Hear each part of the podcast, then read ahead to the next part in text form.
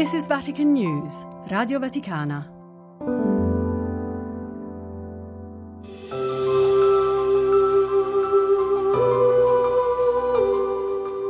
Anche chi sa poco o nulla di lui, quando scrive un'email o guarda il calendario, calcola gli anni a partire da quello della sua nascita.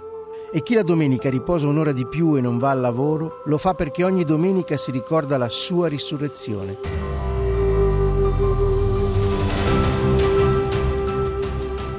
Chi è Gesù di Nazareth che ha condizionato così tanto le nostre vite?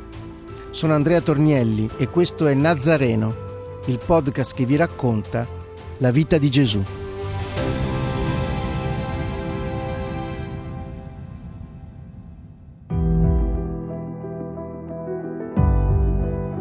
Lo guarda per primo. Zaccheo. Mentre avveniva la guarigione del cieco Bartimeo, a meno di cento metri di distanza, un uomo giovane, piuttosto basso di statura, avvolto in abiti lussuosi, lasciava la sua abitazione per scendere in strada. Uno dei suoi servitori gli aveva appena detto che Gesù di Nazareth era entrato in città e che di lì a poco sarebbe passato da quelle parti insieme ai suoi discepoli e a una grande folla. L'uomo si chiama Zaccheo, è il capo dei pubblicani, cioè di coloro che riscuotono le imposte per conto dei romani. È considerato un peccatore, odiato proprio da tutti in città. Lo odiano e allo stesso tempo lo temono si era arricchito grazie alla sua professione e al fatto che la esercitava disonestamente, chiedendo più del dovuto e trattenendo molto denaro per sé. Ha amici facoltosi soltanto tra coloro che collaborano con i romani. La sua sontuosa abitazione, costruita a fianco del principale banco delle imposte della città e protetta dalle guardie, è evitata da tutti. L'uomo non avrebbe saputo spiegare il perché di quel desiderio di vedere questo profeta viaggiatore di cui molti parlavano. Pura curiosità.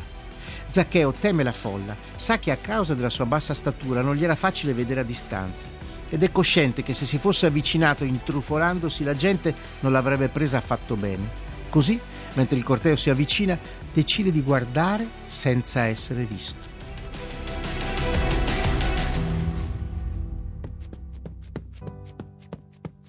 Allora corre avanti e per riuscire a vederlo sale su un sicomoro perché doveva passare di là. L'albero non è molto alto. Il tronco ha una conformazione naturale che facilitava la salita a chiunque. L'uomo si assesta fra i rami, credendo di non essere visto, ma quel suo gesto non è certo passato inosservato. Alcuni dei suoi concittadini, fermi sul ciglio della strada, si accorgono della mossa e cominciano a sghignazzare. Uno di loro si avvicina all'apostolo Filippo, che veniva avanti in anticipo rispetto al resto della folla circondante Gesù, e gli dice: Vedi quello lassù tra i rami del sicomoro? è il capo dei pubblicani, Zaccheo. State attenti a lui, statene alla larga. Glielo dice con un sorriso sarcastico, certo che nessuno si sarebbe degnato di alzare gli occhi verso di lui. Invece accade proprio il contrario. L'uomo che non voleva farsi vedere viene visto, l'uomo odiato da tutti viene amato. Quando giunge sul luogo, Gesù alza lo sguardo e gli dice: Zaccheo, scendi subito, perché oggi devo fermarmi a casa tua. Era bastato un istante.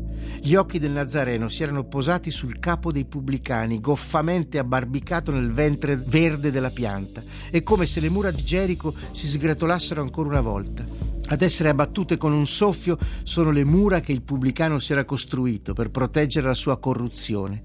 Lo sguardo di amore e misericordia del Nazareno lo invade non soltanto Gesù si è fermato per lui e ha guardato proprio lui, ma si è anche invitato a casa sua, in quella dimora evitata da tutti, a quella mensa che tutti schifavano, con quella compagnia alla quale nessuno dei suoi concittadini si sarebbe mai associato, quella dei peccatori, dei ladri, dei collaborazionisti. Scende in fretta e lo accoglie pieno di gioia. Vedendo ciò, tutti mormoravano è entrato in casa di un peccatore. Non ha nemmeno il tempo di pensare, tanta era la gioia che aveva riempito il suo cuore. Si avvicina al maestro e gli indica la strada di casa. Poche decine di metri e Gesù vi entra per sedersi a tavola con lui. Lo accompagnano all'interno Pietro, Andrea, Bartolomeo. La folla rimane fuori, lontano, a mormorare. Sono tutti indignati per quella scelta. Durante il pranzo, Zaccheo alzatosi dice al Signore: Ecco, Signore, io do la metà di ciò che possiedo ai poveri, e se ho rubato a qualcuno, restituisco quattro volte tanto. Fino a due ore prima, Gesù di Nazareth era per lui soltanto il nome di un personaggio. Due ore dopo essere stato guardato da lui, Zaccheo si sente perdonato e sentendosi amato, accolto e perdonato, si è scoperto peccatore e corrotto. La sua decisione di dividere i suoi averi con i poveri e restituire quadruplicato ciò che aveva rubato è la conseguenza tangibile dell'accoglienza ricevuta dal Nazareno. Gesù gli risponde, oggi per questa casa è venuta la salvezza, perché anch'egli è figlio di Abramo.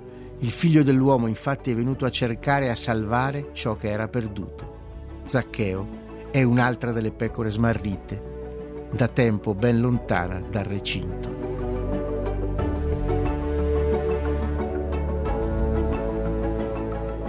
Avete ascoltato Nazareno, un podcast scritto e raccontato da Andrea Tornielli, come libero adattamento dal libro Vita di Gesù, edito da PM, e a cura di Benedetta Capelli, Fabio Colagrande e Amedeo Lo Monaco. Realizzazione tecnica di Adriano Vitali.